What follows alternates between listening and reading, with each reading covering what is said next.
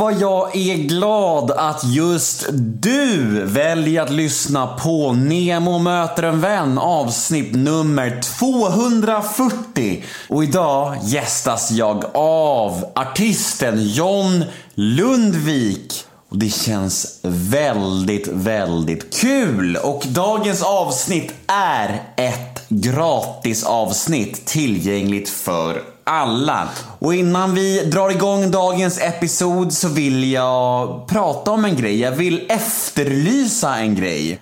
Ni som lyssnar på den här podden vet ju att jag har börjat med eh, premiumavsnitt ibland.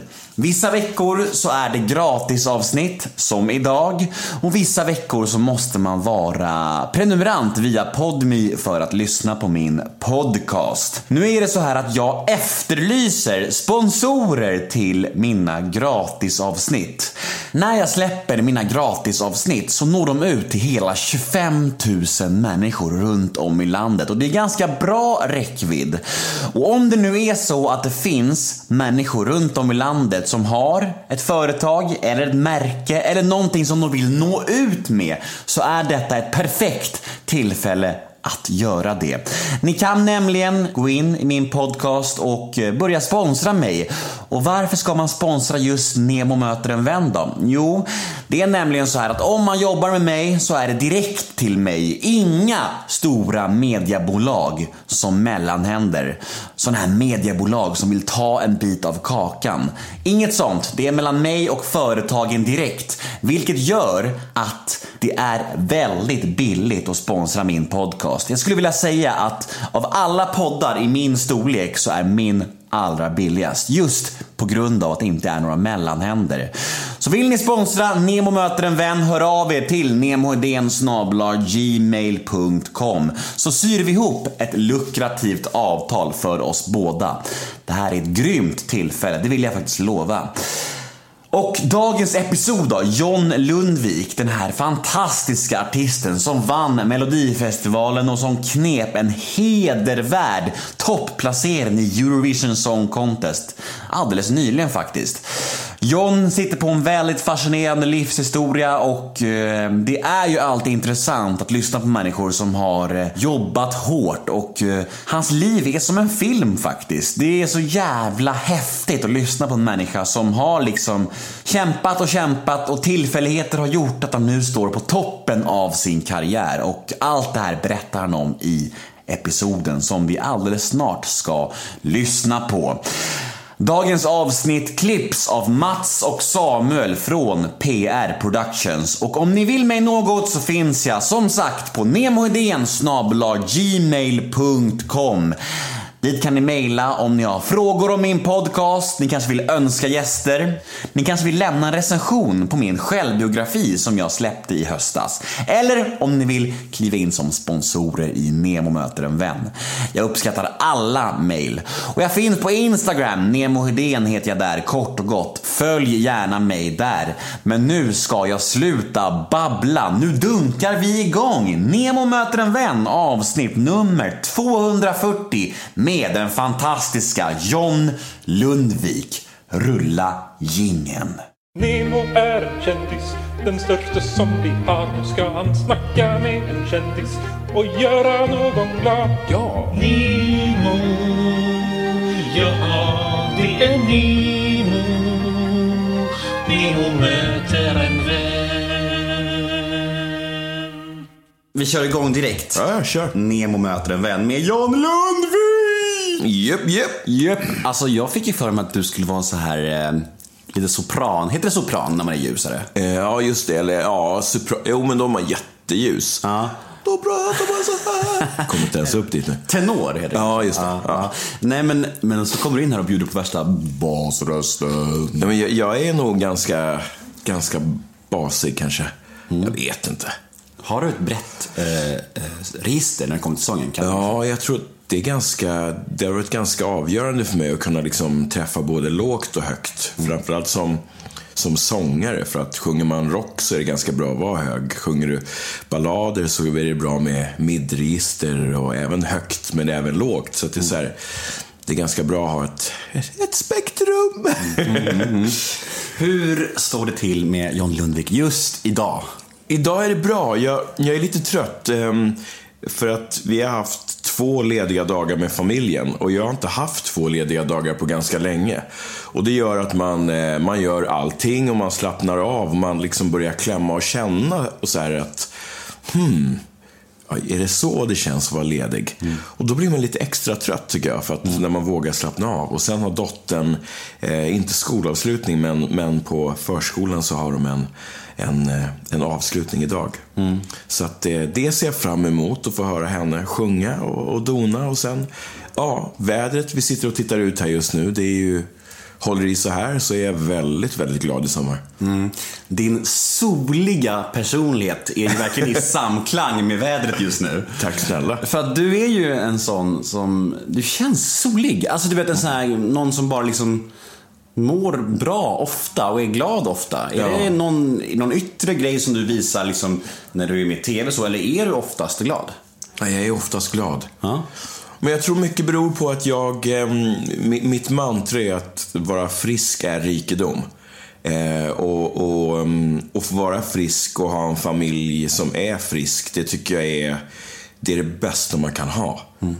Ehm, och jag tror det har kommit på grund av att man har haft vänner som, som har blivit sjuka eller gått bort och sånt där. Att de, de har ändå varit ganska framgångsrika, både ekonomiskt och i det de har hållit på med. Och Det man lär sig när, när det väl är dags att säga adjö, det är det att det där är ju sekundärt. Platinaplattorna på väggen eller den där bilen man kör, det är ju helt onödigt. Det är inte värt någonting.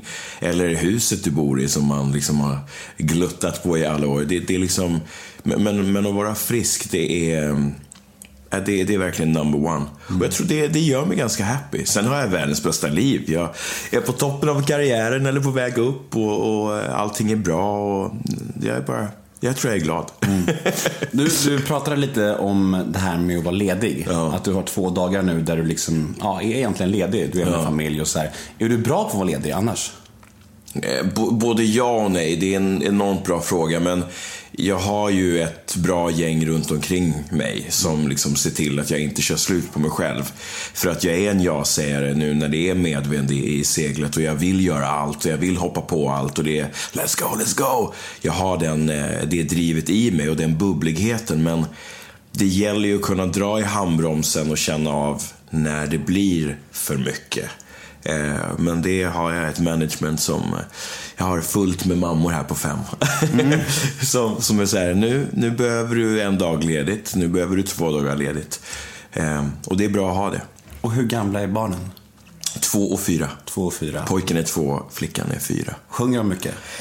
Både ja nej. Michael är ju verkligen en, en, eh, en, en sångkille som började med rytm både från dag ett när han kom ut så började han reagera till ljud och sådär. Och jag tror det är för att har man varit i magen och varit i en miljö som har mycket musik då, då får ju barn det på något sätt latent.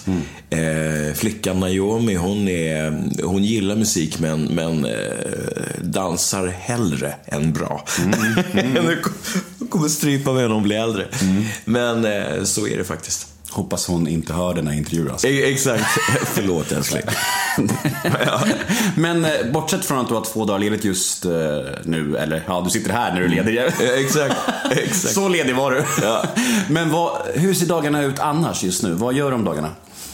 Nu är det mycket planering inför det som, som kommer framöver. Jag åker på en Diggiloo-turné där vi gör nästan 24 stopp.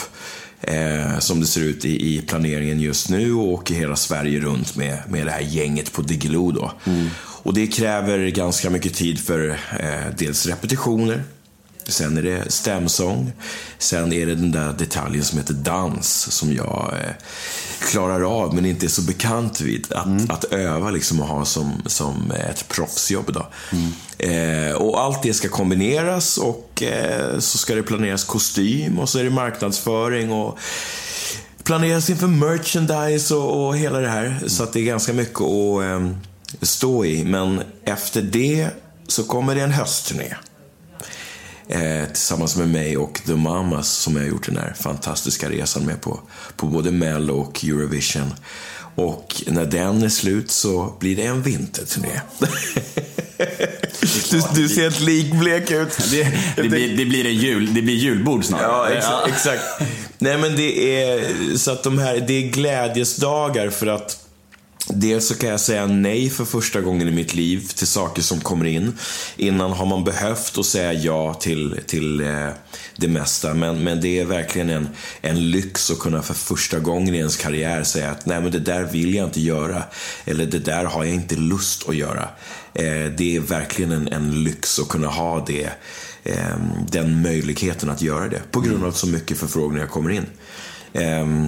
Men det blir, eh, det blir ett år fullt av jobb så att det är, vi sitter ner varje onsdag just nu och går igenom hur, hur vi ska ta oss vidare. Liksom. Mm.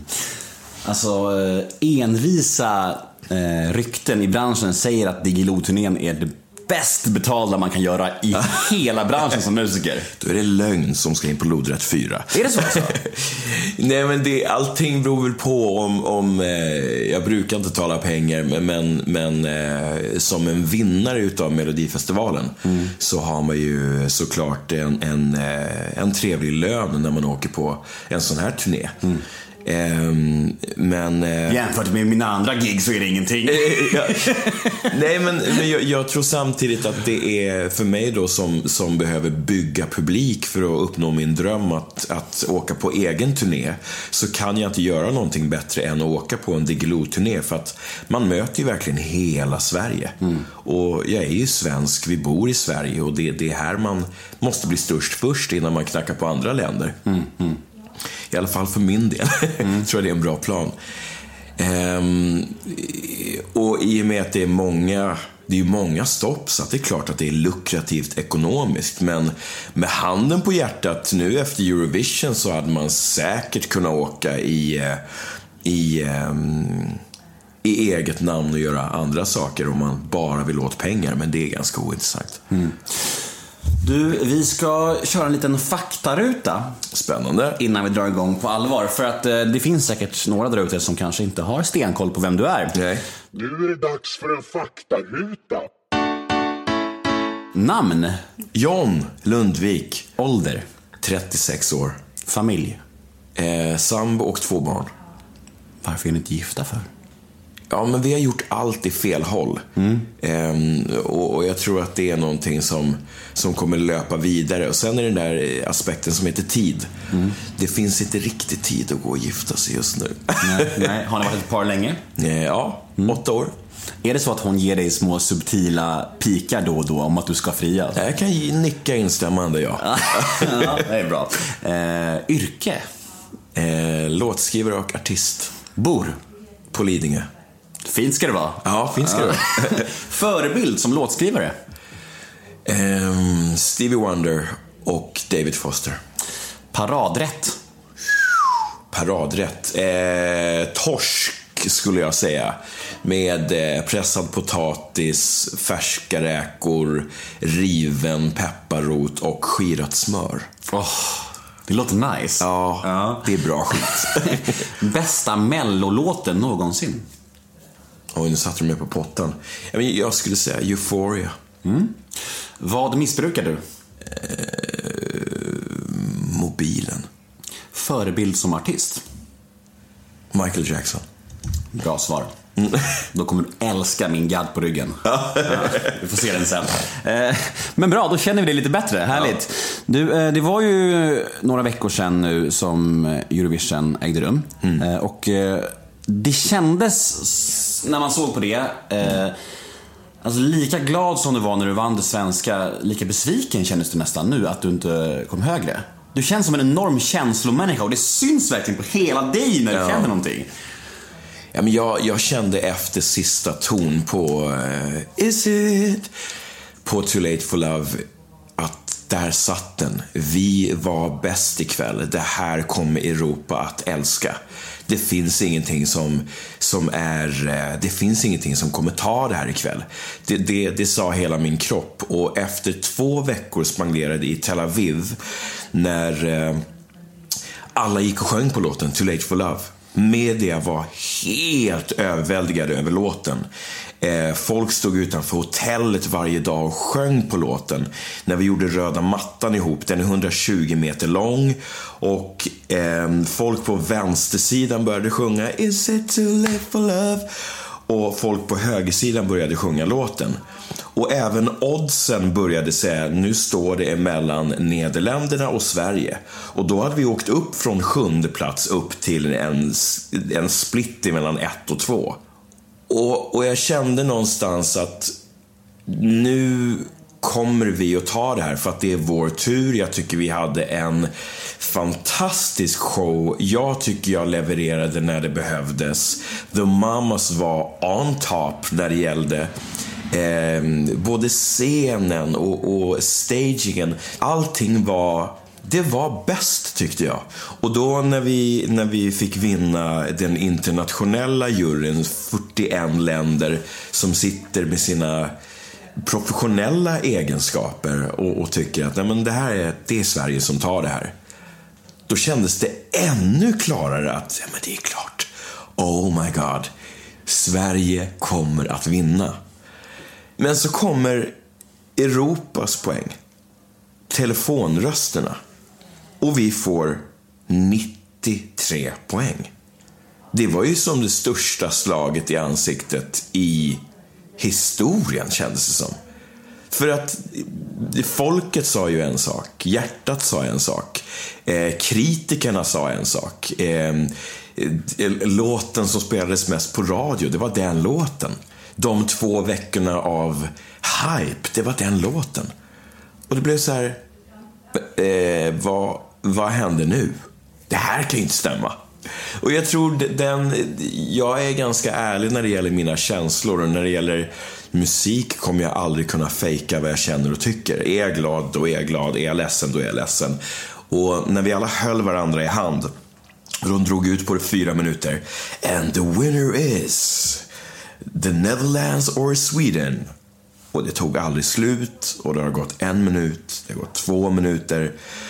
Please, säg det nu då, kom igen för fan, skriker hela insidan. Och så bara, Well, Sweden 93 points, which means Netherlands wins. Och till Head over to Hulu this March, where our new shows and movies will keep you streaming all month long. Catch the acclaimed movie All of Us Strangers, starring Paul Mescal and Andrew Scott. Stream the new Hulu original limited series We Were the Lucky Ones with Joey King and Logan Lerman. And don't forget about Grey's Anatomy.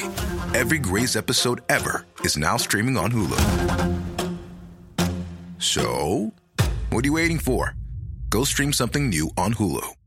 Normally, being a little extra can be a bit much, but when it comes to healthcare, it pays to be extra. And United Healthcare makes it easy with Health Protector Guard fixed indemnity insurance plans. Underwritten by Golden Rule Insurance Company, they supplement your primary plan, helping you manage out of pocket costs without the usual requirements and restrictions like deductibles and enrollment periods. So when it comes to covering your medical bills, you can feel good about being a little extra. Visit uh1.com to find the Health Protector Guard plan for you. Och med i hennes uttryck när man tittar på det efteråt så var det så här, hon skrek inte. Så jag, jag, jag vet inte, hela arenan eh, pratade om det efteråt och det säger jag inte för att skylla ifrån mig. Det är folkets, eh, folkets rätt, men det var en ganska dyster stämning efter att ha fått 93 poäng när jag tycker vi var bäst. Mm. Men eh, den stora frågan då, varför tror du att det blev så? Det är, jag önskar jag kunde ha alla svar, men, men eh, och, och det vet jag inte. Jag tror att det är ganska... Jag tror att Eurovision har blivit ganska politiskt mer än låt och artisteri.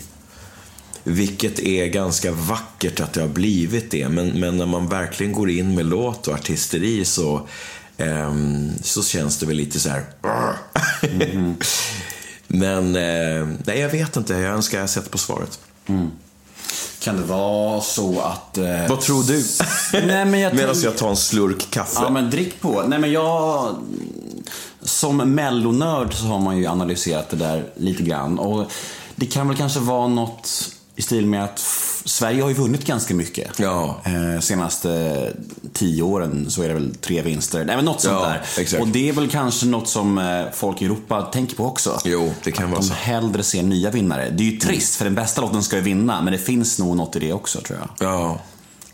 Synd att det ska gå ut över dig bara i sånt fall. Nej, men jag, jag kände efter, efter att ha fått en, en eh, historisk poäng i Mello utav den internationella juryn. Vi fick åtta tolvor. Det, det har aldrig hänt förut. Och med, med den känslan så tror jag att hjärtat sa, ja men det här kommer nog Europa gilla. Eh, men eh, ja, jag hade fel. hur, hur länge sitter en sån här besvikelse i då? Du som ändå känns som en tävlingsmänniska. Ja, jag, jag tror att uttrycka sig besvikelse är nog att ta i för att jag har vunnit allt som går att vinna och nu låter jag som en politiker men, men genomslaget som har blivit i Europa hade inte blivit större om jag var två eller om jag var tre. Ehm, jag tror att hade man vunnit så hade det givetvis blivit en, en Europaturné som hade givit en, en riktig hype. Men, men med facit i hand så är vi, eh, vi spelas flitigt över hela Europa på alla radiostationer. Ehm, om man tittar på hur hur vi har blivit mottagna från svenska folket så tror jag ingen artist någonsin har fått den kärleken. Det har ju blivit folkets låt, Too Late For Love. Det är ju inte längre min låt. Och det är också en, en sak som är... Det, det, det går liksom inte att toppa. Eh, så jag tror om, om ett tag så kommer jag nog kanske vara ganska nöjd med att vi, vi inte vann. Men, men fortfarande så svider det. Jag märker det. eh, det har ju hänt genom åren att eh, mellovinnare misslyckas lite grann med att ta vara på hypen som kommer efter den här eh, ja, vinsten i tävlingen och tvingas nästan tillbaka till tävlingen. Ja. De får liksom svälja sin stolthet och göra en comeback i Ja. Mello så här fem, sex, sju år senare. Precis. Hur ska du göra för att undvika det? Eller du kanske vill göra en comeback i tävlingen sen? Eller känner du klar Mello? Så jag säger ingenting så är ingenting sagt. Men för att jag, jag tror att det kommer bli sån setback om jag sitter idag och säger att jag är nog klar med Mello som artist. Eh, och så, så går det några år och så, så står jag där igen. Eh, men, men om man tittar på min framtid nu då med med de, jag har tre turnéer inbokat och har ett Europa som nu står och knackar på dörren eh, inför min EP, inför min egna turné. Och jag tror att det kommer att eh, göra att jag inte har tid med att, att göra Mello. Eh, som låtskrivare kommer jag absolut att göra Melodifestivalen. Men, men som artist, jag vet inte hur jag ska toppa det. Det är så här, historisk poäng, eh, legat etta eh, hur länge som helst på, på Spotify, på alla eh, radiostationer, Svensktoppen. Det blir svårt att gå in och, och göra någonting som ska toppa det, tror jag. Det är ju också en risk man löper när man är med. Att det är liksom så här, man har egentligen allt att förlora. Ja, Eh, Det är bara att titta på Loreen. Jag älskade ju den här Statements. Jag tyckte den var skitball. Ja. Men det blir ju konstigt när man liksom har sopat banan och sen är med. Hur ska man då kunna komma undan med heden i behåll? Det blir ju svårt. Liksom. Du måste vara exakt lika bra igen och vad är oddsen att man är det? Det, det ska ju till. Mm. det är svårt. Ja, det är väldigt svårt. Ehm, Men eh, vi får väl se. ja. Ja. Du, eh, ska vi spola tillbaka bandet lite till eh, London 1983 va? Ja. Född då? ja. Vart i London? Eh, jag skulle säga Croydon, så gör vi det enkelt för oss. Ja. Och vad vet du om eh, din födsel? Vet du någonting om den? ja, jag vet egentligen allting. Vad vill du veta? Ja, men- What do you know? Var den dramatisk? Kom eller var huvudet först, kom. men var den lugn eller var den dramatisk? Eller var den... Nej, ja, det- det, det kan jag inte svara på hur själva förlossningen var för att det står inte i mina papper. Eh, allting eh, gick bra. Jag är född genom kejsarsnitt för att, för att bli eh, de, Ehm, och ehm, jag sitter ju här så att det är ganska bra och min biologiska mamma mår, mådde väldigt bra efter förlossningen. Så att, eh, Och hon var från Kuwait, exakt. stämmer det? Ja. Vet du var din biologiska pappa kommer ifrån? Nej. Nej. Om du skulle gissa? Ja, jag skulle säga Afrika, men var någonstans är nog väldigt svårt att eh, gissa. Jag läste lite intervjuer med dig inför det här och eh, i någon gammal intervju så sa du, eller gammal, den var två, tre år kanske. Då sa du att du inte hade så mycket intresse av att ta reda på mer om din, dina biologiska föräldrar. Har det förändrats, eller tror du att det kommer förändras med åren eller är det någonting som du bara, äh, låt det vara? Just nu så tänker jag inte på det i och med att jag har världens bästa mamma och pappa. Är det av respekt för dem då eller? Eh, vilka? Nej men jag tänker så här att, att du inte vill rota i det gamla, är det av respekt för dina föräldrar liksom? Du Nej, här, nej, men jag har ju en mamma och pappa. Ja. Ehm, och ehm, ja, that's it. Ja, jag, jag köper det helt, men jag tänkte så här, man kanske resonerar som så att, ja men då kanske mina föräldrar blir ledsna om jag ska börja rota i mina biologiska Nej, föräldrar. nej, nej, nej. De, de hade supportat mig eh, 150 procent i, i allting jag gjort och, och gör. Men, men det ligger inget eh, genuint intresse på grund av att jag har världens bästa föräldrar, mamma och pappa, som också är, är grunden till vart jag är idag, vad jag har för värderingar, de verktyg jag har fått för att manövrera genom livet. Och också givit mig mig saker som, som jag vill, vill eh, applicera på, på mina barn. Så som eh, respekt och, och vad som är rätt och fel. Men, men eh, det viktigaste av allt empati. Och eh, jag tror att när man har dem, eh, den gåvan att få den, den lyxen från föräldrar och den lyckan, då, då är man inte intresserad av att titta på något annat bara för att man är, är adopterad. Sen står jag också fast vid det här att, att ehm, skaffa barn, det är, det är inte alls samma sak som att vara förälder. Det är två helt skilda världar. Och det lär man sig själv när man har två barn och jag har två barn. Så jag vet vad det är att vara förälder. Vad skulle du säga är skillnaden om du ska utveckla det lite grann?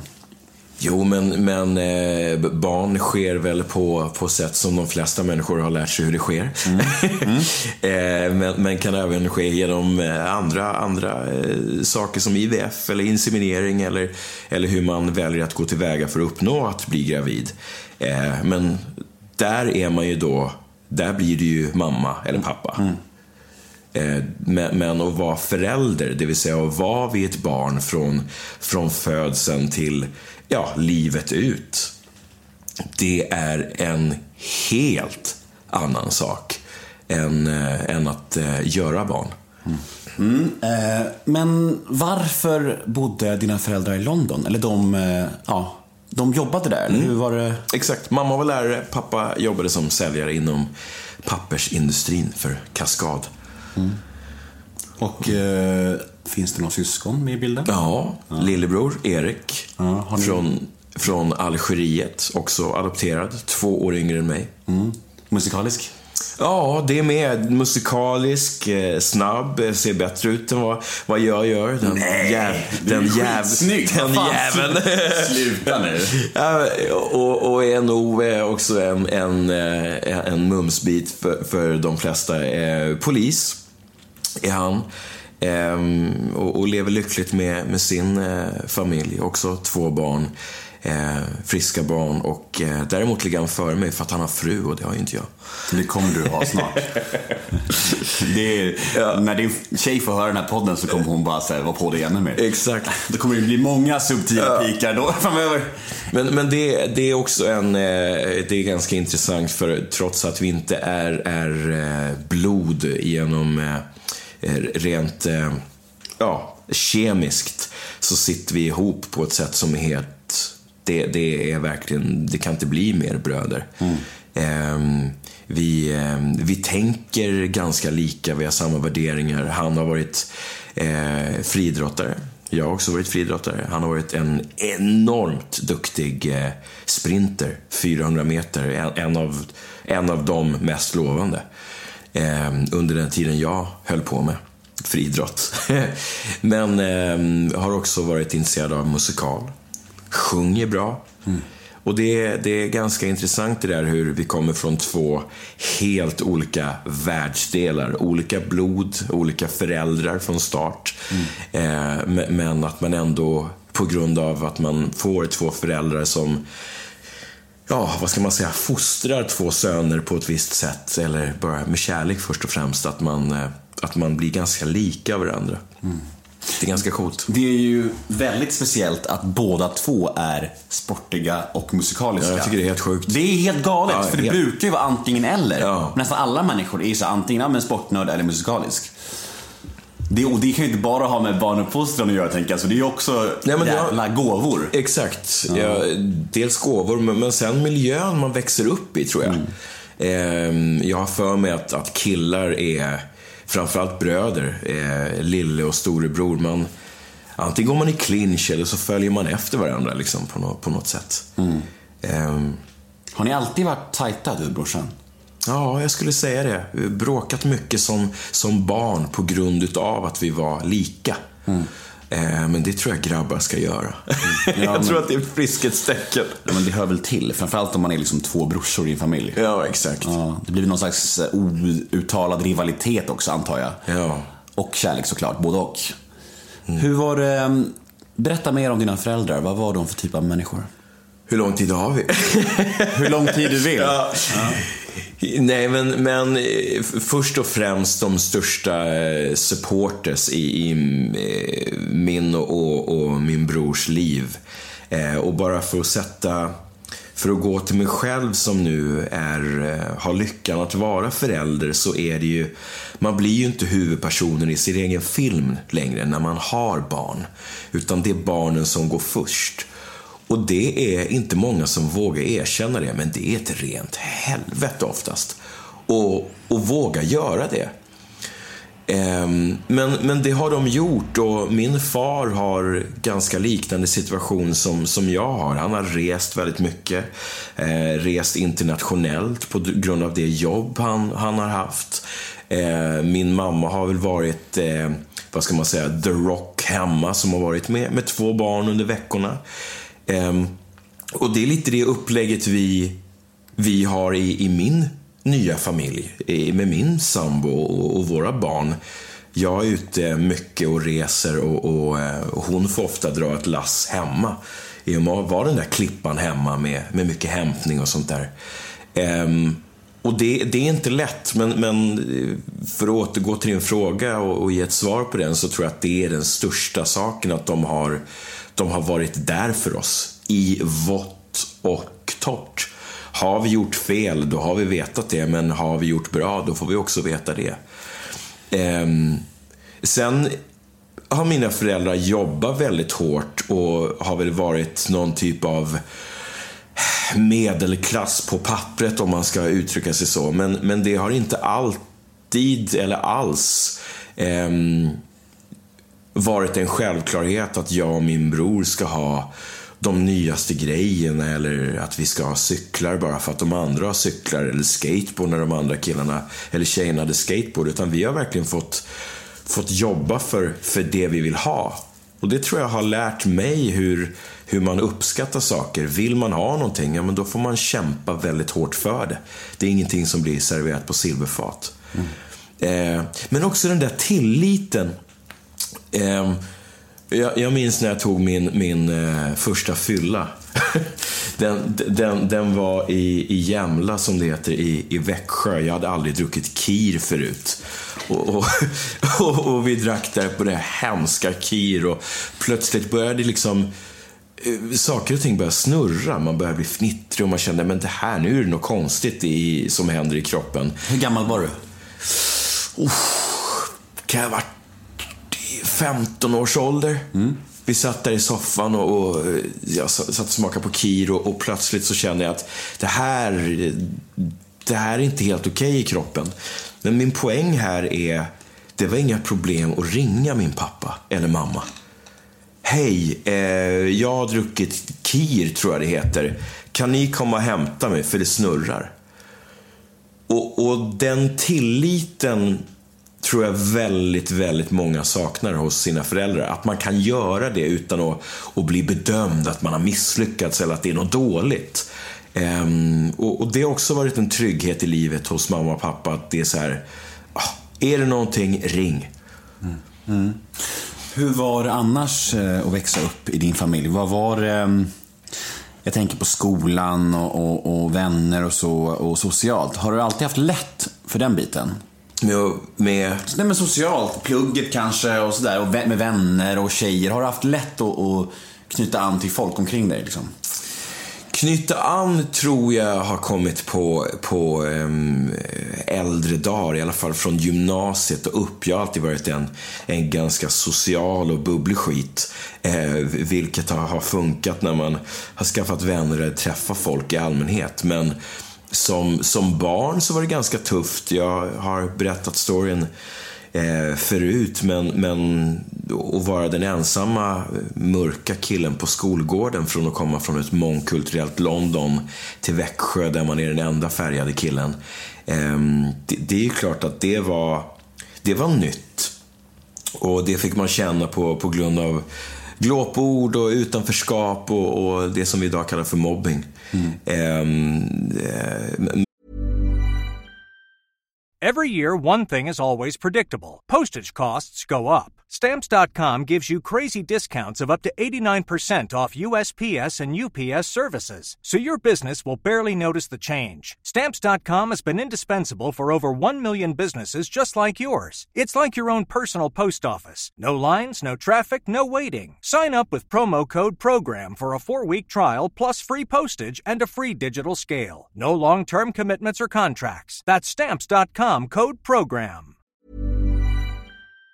Men... Eh, Hur tacklade du det? Det, det vände efter, efter, ett, eh, efter ett idrottslopp. Vi skulle springa mot varandra på, på idrottens dag. Eh, och i det här loppet då så, så var det jag mot de här killarna som hade varit värst i, i, i plugget. Eh, och så var det ju klara, färdiga pang och när vi var i mål så då hade jag vunnit väldigt stort över, över dem över det här loppet. Och jag tror det liksom på något sätt skaffade en identitet. Jag hade aldrig varit bäst på någonting innan. Ehm, och plötsligt var det så här, shit, den här killen är riktigt bra. Och I och med att det inte gick att, att slå mig så var de tvungna att, att alliera sig på något sätt. Mm. Och sport var, det är ett ganska bra sätt tror jag att få ungdomar ihop och integrera folk Eh, både fotboll, lagsporter och även friidrott som är emot varandra. Mm. Och det var, det var ett av de där vändpunkterna där min mobbning och ut, utanförskap eh, upphörde, om man ska ja, förklara det på, på bästa sätt. Eh, men, men, sen var jag också ganska underlunda, underlunda höll jag på att säga, annorlunda på så sätt att jag hade tänder åt alla håll, jag hade stora glasögon, jag hade ett hår som såg ut som eh, en, en liten Whoopi Goldberg-kopia.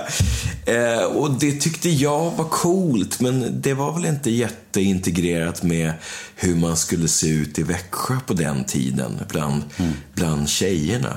Så det här med tjejer var ju också ganska svårt när man skulle fråga chans och de andra killarna, tjena, får jag chansen på dig? Och alla sa ja, men det var också ganska svårt att få dem där ja. Mm. Um, men hur har det varit med självbilden då genom åren, tänker jag? För att det du beskriver nu är ju en kille Ja, du beskriver något ganska negativt utseende ändå, gör du ju. Och jag, när jag tänker på dig idag så tänker jag på en, en hunk. Alltså en mm. snygg kille. Du ser ju bra ut, och vältränad och fräsch liksom. Så det känns som att du har gjort en, någon slags resa där, eller hur? Jo, men ja, tack för, tack för de orden. Höj de fyra decibel i den här mm. intervjun. Mm. Nej, men... Ehm, jag tror att det här med att hitta identitet och hitta vad ens rätta jag är, det är någonting som kommer ganska sent i livet hos de flesta. Eh, för många kommer det tidigt, men för många kommer det sent. Och, och ehm, för mig kom det ganska sent. Jag var väl fortfarande i en, i en utvecklingsfas. Jag tyckte det var jäkligt coolt med det där håret som stod åt alla håll och, och ehm, glasögon tyckte jag var lite hipp för att det var inne i London. Det, oh, you wearing glasses? Yeah, that's cool, you know. Det, det var liksom en cool grej, men, men i, i Växjö, Sverige, så var det, det var inte coolt där. Och det har ju liksom med med vad som är inne i olika länder. Mm. Um, men, men åren gick och, och um, jag tror väl successivt är att, om man säger så här då, när jag börjar bli riktigt duktig på, på idrott så börjar man successivt skaffa sig en identitet. Det tog inte många år. Jag började sjuan, åttan, nian och, och var där ganska lovande som 100 meterslöpare och som eh, som 60-meterslöpare. Eh, och började slå rekord och jag fick SM-guld. Och, eh, några år efter det så var jag en landslag med, landslagsmedlem i juniorlandslaget på, Vem som var, sprinter. Vem var mest lovande? Du eller brorsan?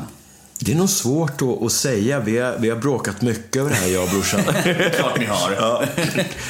Eh, Jag jag tror att han hade haft en längre karriär än vad jag hade haft i och med att jag var kortdistansare. Eh, Men jag tror eh, under stunden så tror jag att jag var strået vassare just då. Eh, Men, men eh, ja, you never know. Vi får reda ut det där någon annan gång.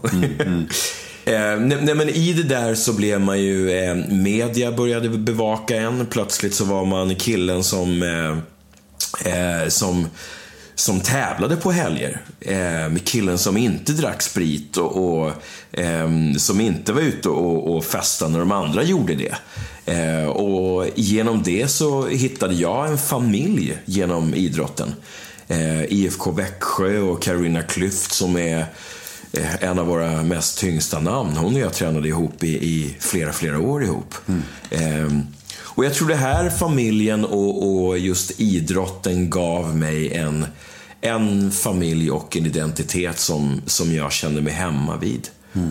Men hur, den här förändringen då, eller den här, det här bytet då, från liksom idrottsvärlden till musikvärlden. När hände det och varför hände det?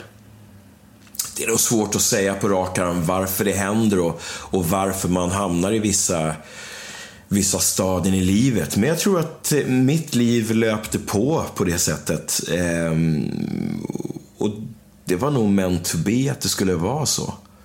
Sport var väldigt stort i Växjö och var man duktig i sport så var man ju, ja, då var man med på något sätt. Men kan du inte sakna sportandet? Egentligen inte. Det är ju en, det är ju en klyscha man inte får säga, framförallt inte i intervju, att musiken räddade mig från idrotten. Men, men, men, men, får säga det, okej. men, men på något sätt med facit i hand så har det väl, har det väl blivit så. Eh, jag tränar mycket idag. Jag menar, man, jag är artist och en, och en frontfigur och, och eh, reser mycket och, och eh, uppträder mycket och för det måste man vara ganska fit form för att kunna orka med. Eh, sen är jag inte 18 år. Så det gör ju att man vill ju hänga med alla fräscha youngsters. Ja, men verkligen. och, och, och vara lite fit, det tycker jag är ganska, det tycker jag är en bra kick. Mm. Men har du något så här ögonblick eh, när musiken kom in i ditt liv på allvar och du faktiskt kände för första gången att shit, det kanske är det här jag ska syssla med? Mm. Jo, absolut. Men det är en... Eh, jag gick i... Eh, nu ska vi se här. I nian gick jag på en skolavslutning och ehm, då sjöng jag på grund av att en tjej som skulle sjunga på, på skolavslutningen blev dålig i rösten. Och eh, då tittade min musiklärare på mig och sa John, jag, jag vill att du sjunger. Jag, jag vet att du har det i dig. För att jag var även då ganska blyg med att stå inför folk och tävla och sånt där. Det var inga problem för att då hade jag ju min bana, det var mitt race. Men, men just att stå upp och, och vara och vara liksom, sjunga för, från, från hjärtat och titta folk in i ögonen och hela den biten. Det var nytt för mig. Och mm, jag sa ja och frågade mig inte vad det är för låt för att det, det kommer jag inte ens ihåg. Men Ehm, Efter låten på skolavslutningen så fick jag en stående ovation. Och jag har aldrig i mitt liv känt mig så hemma. Det var liksom så här, men this is it. Är, kan det kännas så här? Är, är det så här det känns att vara helt komplett i hjärta, själ, glädje, uttryck. Också liksom att få vara någon typ av, komma över den här tröskeln och våga göra saker man inte har vågat göra innan. Det var liksom en ny experience att göra det här.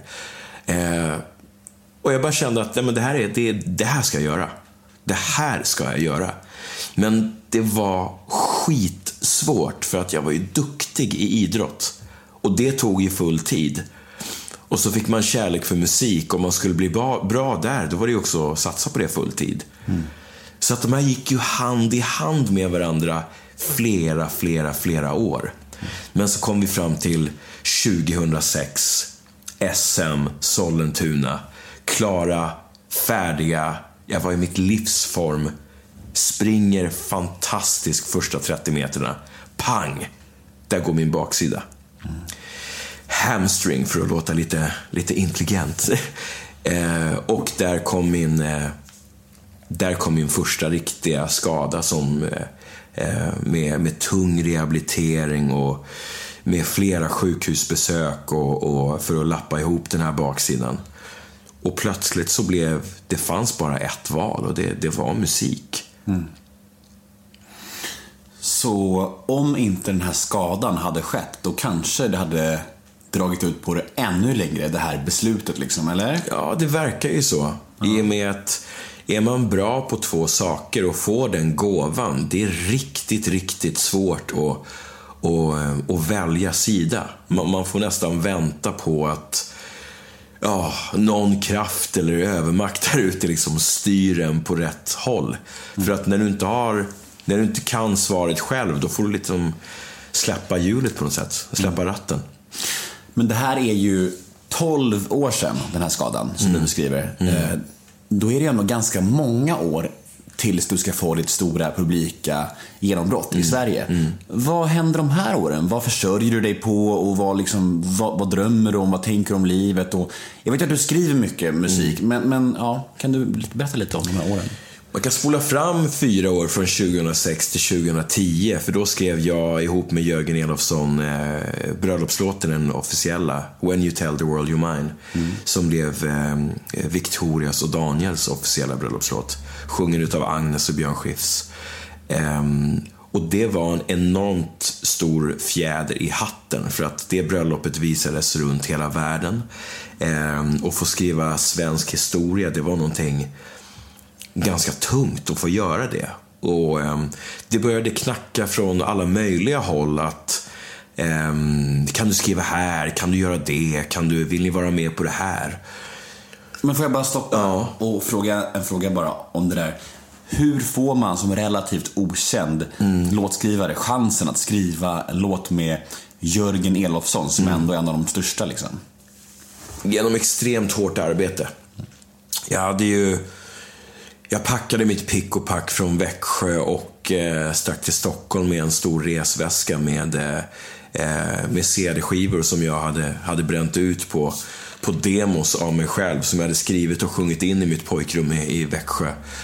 Eh, och jag började dela ut de här i Stockholm hos olika studios, olika producenter, låtskrivare för att försöka, ja, för att försöka få jobb, för att försöka komma in i branschen. Och när det var en CD-skiva kvar, Ehm, då hade jag tagit reda på var, var Jörgen bodde. Så att jag åkte dit och, ehm, och knackade på dörren och, och ehm, ja, frågade att få spela upp den här CD-skivan. Och när han kom ner för trappen och jag tror han såg och kände någonstans i den här killens ögon som stod där att Fan, han åkt hit med en CD-skiva från... Va? Jag får nog ge honom en chans. Det, det är känslan jag har. Eh, och så, ja gossen, du, du, har, du har en minut. Och så går vi igenom det här fina, fina huset, igenom hans fantastiska kök, in i den här studion som bara finns i, i magasin ungefär. Och jag sätter mig ner i de här fina stolarna och ska på något sätt eh, lägga i den här CD-skivan i CD-spelaren. Trycker på play och det går ungefär 10 sekunder och så, så stannar han och tittar på mig rakt in i ögonen och säger Du, eh, eh, vem, är det som, eh, vem är det som sjunger?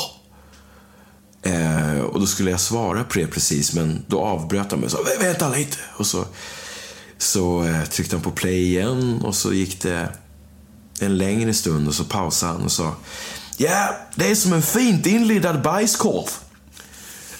Att låten var det. och då var jag ganska så här... Eh, vågar jag säga att det är jag som sjunger? På frågan han först ställde. Och så tittar han på mig och säger, ja, vem är det som sjunger? Eh, ja, det är, det, är jag som, det är jag som sjunger.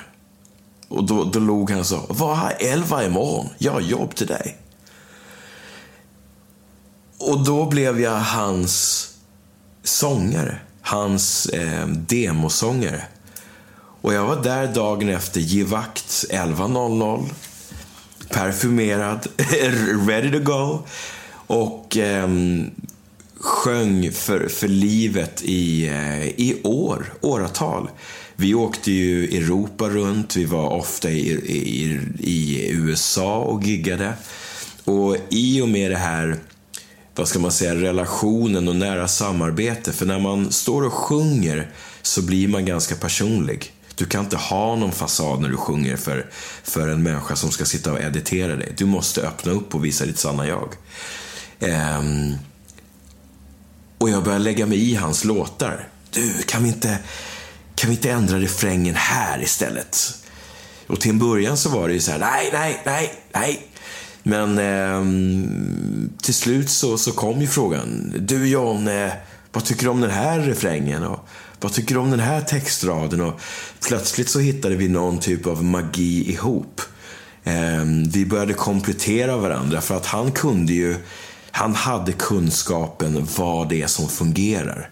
Men jag var den här bubbliga, naiva killen som bara, men kan vi inte testa det? Och det som kanske gjorde att den här låten blev mer intressant än vad den hade varit utan att vi båda hade varit på den.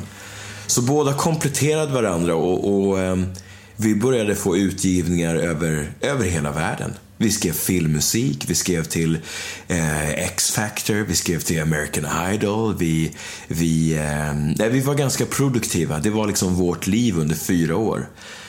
Och eh, på den här resan så kom ju då samtalet eh, att skriva bröllopslåten. Ehm, och det här var ju en... Eh, Ja, som jag sa innan, det här var ju ett startskott för, för saker i Sverige som jag hade bara kunnat drömma om.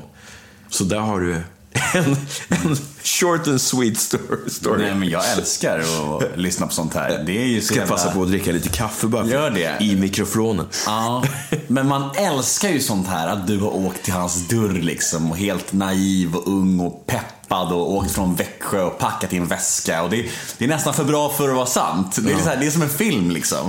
Och jag älskar att det är liksom sanningen. Ja. Det skulle kun- kunna vara en efterhandskonstruktion men det är det ju inte. Men det är så himla, det är så perfekt bara. Ja. Ja, jag älskar det. Ehm, Jag tror många jag tror många har levt under det här sättet som har, som har snubblat över de här chanserna. Att vågar man, jag brukar ofta tänka att gör man det som är ordinary, det som är normalt, lever du normalt, tänker du normalt, ja men då får du normalt. Så är det. Tänker du utanför boxen, lever du på ditt sätt, vågar du följa dina drömmar, gå vänster när folk går höger, då får du också ett liv som är annorlunda. Nu säger inte jag att det blir bättre bara för att du gör så, men för min del så har det varit fantastiskt att göra det. Till exempel att kolla då i, i eh, nu låter jag väldigt gammal, men att slå upp då i telefonkatalogen var han faktiskt bodde. Eh, och eh, ta mig dit och, och våga knacka på dörren liksom. Med en utbränd CD-skiva. Som han hade gjort på sin, sin dator med handskriven text. ja. Men sen så hör man ju bara historierna om när det har gått bra. ja, ja, men det absolut. Ja, det lär finnas stories om folk som har åkt hem till kända låtskrivare och så inte ens kommit in också. Ja. Men De berättas ju inte. Nej, men jag, jag tror att Botox Cosmetic, out of botulinum toxin A, FDA approved for over 20 years. So, talk to your specialist to see if Botox Cosmetic is right for you. For full prescribing information, including boxed warning, visit BotoxCosmetic.com or call 877-351-0300. Remember to ask for Botox Cosmetic by name. To see for yourself and learn more, visit BotoxCosmetic.com. That's BotoxCosmetic.com. Det är, om man tänker att jag åkte med en resväska full, jag vet inte, kan det varit en 100-150 skivor? Och ingen har hört av sig utav de 149 stycken. Då börjar man också förstå att det är så här, det var inte så smooth ride. Nej. Och, och flytta upp till Stockholm från att vara trygg i Växjö till att komma till, ja men du vet, en storstad. Det var ju liksom, här är det ju så mycket vassa armbågar så hälften vore nog. Så att det har inte varit en, en easy ride och det har inte varit en, en easy, easy ride på skolgården i Växjö. Och det har varit en, en ganska tuff resa. Men det är ju det som har gjort det här så fantastiskt. Det är därför jag sitter i Eurovision och är den gladaste man man har sett på länge förmodligen. För att det där var the time of my, my life. Det är hela min resa med Mello. Det är det jag gör nu. Folk, jag tror folk ser igenom och har sett att men det här är min dröm. Det här har jag krigat för hela mitt vuxna liv. Men, Så att jag tror det, det går inte att fejka. Nej. Finns det några mer kända låtskrivarnamn som du lämnade demos till som inte hörde av sig, som du kan nämna? Ja, nu grabbar och tjejer, nu åker ni dit. Ja. Nej, jag, jag ehm, vad jag har lärt mig i, eh, i, i andra poddar så, så måste jag vara väldigt försiktig med vad jag säger. Du kanske kan berätta sen efter. Ja, exakt. Ja. Vi tar det till, till kaffet sen. Ja, det låter bra. Ja. Eh, Jag har ett segment som heter antingen eller, eh, som går ut på att du får bara välja dig egentligen mellan två alternativ här. Yes.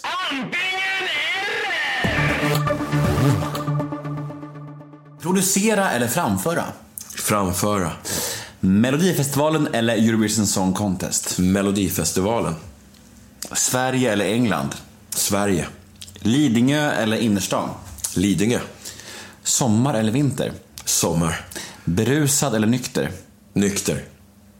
Nemo möter en vän eller Framgångspodden?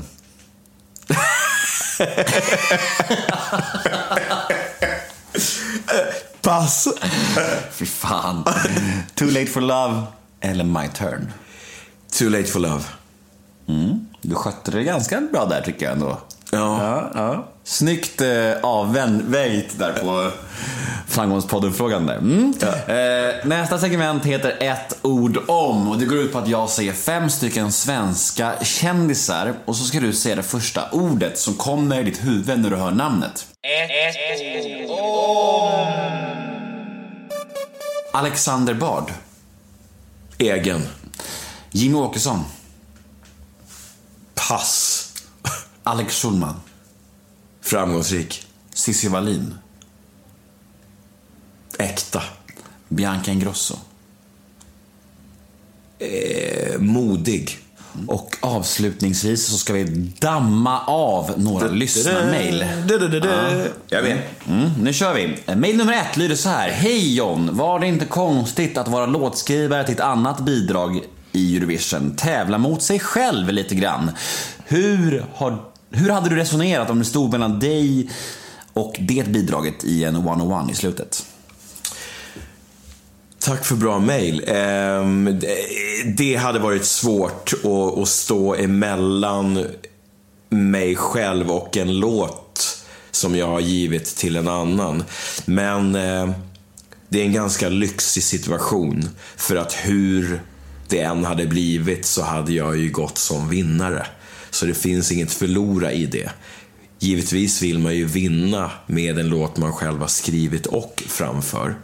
Ehm, sen för att svara på andra frågan, var det inte konstigt? Nej, som jag skojat om, om tidigare, varför ha en låt i Eurovision när man kan ha flera? Ehm, det tycker jag är en ganska hedersam eh, uppgift att att kunna få ha det och kunna lyckas med det. Ehm, sen var det någon mer fråga i hennes frågor. Inte- Eh, Det stod tävla mot sig själv lite grann. Ja, nej men det gör man ju liksom, tävla mot sig själv. Jag, det kan jag säga nu i efterhand. Jag tyckte att Too Late For Love är en mycket, mycket starkare låt eh, på många plan än vad Bigger Than Us är. Eh, jag tycker att den är, det är ju en hybrid som är både en ballad, en upptempo men även, eh, även har gospel i sig. Om man tittar på Bigger than us så är det en renodlad ballad. Och i ett Eurovision-perspektiv så tror jag eh, med min erfarenhet att den är en, eh, det är en bättre låt för det. Eh, Och därför har jag inte riktigt varit nervös över att den låten ska vara uppe och slåss med Too Late For Love. Mail nummer två. Hej John, du utstrålar alltid sådan glädje och lycka. Ja, det är precis som jag sa. Därför är min fråga, när mår du som allra sämst? När får du ångest och hur hanterar du det? Jag har nog haft min största del av ångest i livet som... Så den, eh, jag vet inte, jag, jag har nog haft mina tjurdagar. Givetvis är jag en, är en grubblare. Jag vill alltid prestera för jag lägger så enormt mycket hjärta i det. Eh, men jag mår nog som sämst av orättvisa. Eh, orättvisa är det värsta jag vet. Eh, och sen nu när man har blivit förälder. Som häromdagen när, när dottern ramlar omkull med cykeln och slår i huvudet, liksom, trots att hon har hjälm. Det är, det är fruktansvärt. När barnen inte mår bra, det tycker jag är det värsta. Eh, det, det är nog de situationerna. Mm. Mail nummer tre. Fan vad du är snygg. Hur mån är du om ditt, utseende? Tackar. Nej, men jag är nog ganska mån om mitt utseende för att i och med att det är... Jag står längst fram på scen. Eh, Jag står framför tusentals med människor. Eh, Jag gör mycket intervjuer och- och gör mycket kort och därför är det ganska kul att, och, att hålla sig i form för min del och, och träna lite. Eh, och eh, borsta sina tänder, raka sitt skägg. eh, Eh, Men, men också kläder. Nu får jag hjälp med det. Eh, Tack Dennis. Eh, Men eh, kläder, och, kläder utspeglar väl också någon typ av känsla när man, när man går omkring. Framförallt nu, det här vill jag ha sagt, men för oss människor som jobbar i det officiella, offentliga ögat. Vi kan inte bara gå ner och köpa mjölk. Eh, utan det kommer garanterat bli 5-15 kort under den tiden vi köper mjölk. Och det gör att i och med sociala medier idag så kommer de korten att spridas. Så att det gäller att man är, ja, lite ansad dygnet runt. Men den biten då, offentligheten och, och kändisskapet och det här med att eh, bli igenkänd och ta selfies. Hur tycker du det? Jag gillar det för att de människorna och de, de som kommer fram, de kommer fram på grund av de vill säga att man har gjort någonting bra. Ehm, De har lyckönskat en för, för Eurovision, de har tyckt att låten är bra, de tycker att min resa har varit inspirerande. Det finns ju andra program, eh, inga nämnda så har jag inget sagt, men man kan ju bli känd för mycket annat idag på både TV och annat eh, för skit man åstadkommer. Eh, och eh, det är en helt annan sak, ett helt annat kändisskap. Men, men mitt kändisskap, om vi ska använda det ordet, har väl berott på att jag har krigat jävligt länge för någonting som jag äntligen får leva ut. Mm. Mm. Nästa mail lyder så här. Vad tycker du om utvecklingen som Melodifestivalen gör just nu? Att det mer handlar om att ha mycket följare än att det ska vara bra låtar och artister. Du är ju visserligen ett undantag, men många bidrag känns som att de bara är med för att dra tittare. Mm. Det är, det är många frågor i ett. Ehm, jag tror följande. Jag, jag tror följande. Ehm, om vi tittar på, på ehm, programmet Melodifestivalen så är det först och främst ett underhållningsprogram. Det är viktigt att komma ihåg det. Man ska underhålla människor och därför behöver man snackisar, man behöver entertainment, man behöver låtar som skapar en buzz, ett surr. Eh, men i det här så får man inte glömma att de finallåtarna som tas fram, de är ju fantastiska. De är ju verkligen det. År ut efter år in. Så de har bra koll på vad de gör. Sen har ju röstningssystemet gjorts om på grund utav att det har blivit lite orättvist med de här hjärtrösterna kontra ringrösterna. Eh, Eh, många barn som har en iPad eller som har en, en, eh, en, någon typ av plattform där man kan trycka hjärtröster har ju varit de numren som har fått väldigt mycket. Men, men ehm, det har gjorts om så att även en äldre generation, man skriver in sitt både personnummer och namn idag på det man röstar på. Och det har gjort att spridningen har ju blivit väldigt mycket annorlunda jämfört med andra år. Eh, så där är det ganska rättvist, men igen, man vill ju ha en karriär efteråt. Och det tycker jag är... Där är jag nog ett praktexempel som inte har de här miljontals med följarna, följare, men även har en support, men, men har en support i, i folket. Mm. Och det tycker jag är större än att få många likes på en kaffekopp man i grupp. Eller här är ett nytt... Eh, här, är en, här är en kaffekopp med kaffe. Mm. Och så får man eh, 85 000 likes. Det är inte så viktigt för mig. Det som är viktigt för mig och, och till exempel då i höst när jag åker på, på turné med The Mamas och ser att här är slutsålt. Det är viktigt för mig. Ehm, och här har ju folk igen, de har ju rättighet att bestämma vad de vill använda sociala medier till. Men jag tror inte att likes är, det är inte viktigt längre i, i, i Mello i den utsträckning det var. Mail nummer sex lyder så här. Hej John, hur har du kunnat använda dina år som elitidrottare som musiker? Först och främst på, på tankesätt. Eh, när det väl gäller att kunna gå in i den här bubblan att fokusera. Jag hade nästan 300 miljoner tittare för ja, drygt två veckor sedan. Mm. Eh, och veta då att det är nu det gäller. Här har du tre minuter på dig att vara det bästa du kan vara in your life. Eh, jag tror att hade jag inte haft idrotten eh, som man kan applicera på, på samma sätt när du har tränat ett år för ett lopp. Eh, då, fokus och också vetskapen och lärdomen av att jobbar du inte väldigt hårt för någonting, då kommer du inte heller bli duktig på det. Mm. Så jag tror de, de två. Mm.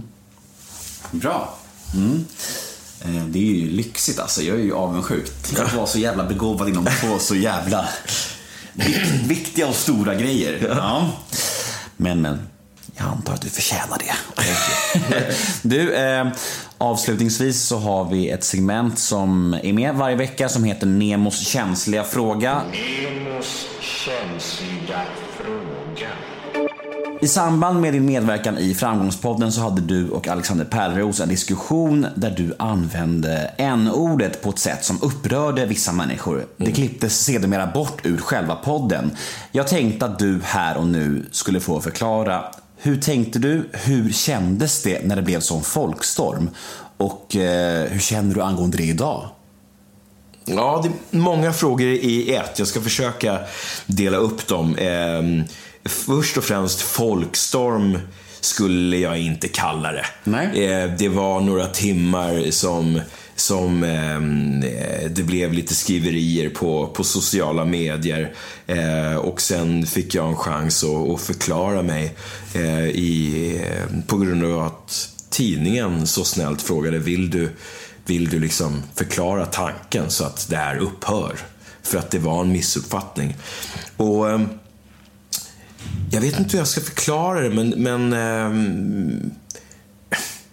när man sitter och pratar om det här ämnet som är så enormt känsligt idag, då blir det ganska mycket storm och, och, och vind där ute. Och jag tycker att vi, eh, vi hade ett samtal där vi först pratade om Sunes sommar över en viss scen som jag inte behöver gå in på, för den har jag behövt förklara för mig.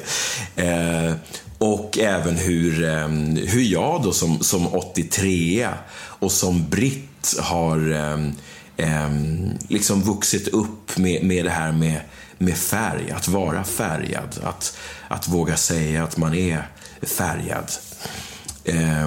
Men sen, jag vet inte vad mer jag ska, ska förklara om det här. Vårt samtal var ju, ur, kontext så tycker jag att det var ett ganska fint samtal. Eh, det, var, det var bra frågor som, som han hade, men vi valde att klippa ut det på grund av att det, det blev fel. Det, det, blev, det blev missuppfattat och det är ganska skönt att det är borta idag. Mm. Men det var väl precis efter du vann i Mello och hann du tänka så här, åh nu kommer det bli kaos av det här i Eurovision och massa skriverier, eller hur gick tankarna i din skalle? Nej, det, det, finns ju inget att, det finns inget att prata om. Det, så är det. All, alla, jag, jag är bara människa och det vill jag liksom understryka, eller understryka. Och ibland eh, säger man fel, ibland blir det missuppfattningar. Eh, det, det, skillnaden med oss som jobbar i, i det offentliga ögat är att Eh, om, om vi snubblar på ett ord eller säger fel eller uppger fel årtal, då blir det rubriker. eh, men eh, så blev det inte de- den här gången. Och med handen på hjärtat i Eurovision, var inte, det var inte ett ord om det här. Nej. Men var du nervös för det? Nej. Nej. Nej. Skönt. Faktiskt. Ja. Hade du svarat annorlunda på en sån fråga idag om det hade kommit upp i en till intervju? Alltså, har du ändrat resonemang kring det eller känner du att det fortfarande var onödigt stora proportioner av eh, det som... Det är nog en blandning mellan, mellan både. Jag tror att igen, eh, nu när man är under luppen 24-7 i, i allt man andas, tänker och gör, eh, så tänker man extremt ofta, eller eh, extremt noga på framförallt de här sakerna som kan, kan eh, göra folk irriterade. Eh, så skulle jag kunna svara på det. Fan vad bra du. Det var ju supertrevligt det här. Verkligen. Ja. Hur, hur känns det för dig? Har, är du nöjd? Ja, det är Herregud, jag tycker tiden har sagt bara pang. Ja, vi har ändå suttit en timme liksom. Ja. Eh, är det någonting du vill eh, avsluta med? Som du känner att du inte har fått med? Förutom att man ska komma på dina turnéer framöver. Ja. Nej, men, men eh, jag, jag har ju lyckan att ha haft den här framgången med, med Too Late for Love och det gör att det är väldigt mycket fokus runt den. Men eh, missa inte att det finns en nysläppt EP, skulle jag vilja säga. Som heter My Turn, för det var, det, det var med det, den låten som min, min resa började. Så jag har valt att döpt EPn till eh, My Turn. Och det är, det är fem spår, så in, in och lyssna. In och lyssna på John Lundvik nu på en gång. Exakt. Stort tack för att du ville vara med. Tack själv. Hej då! Tja, tja!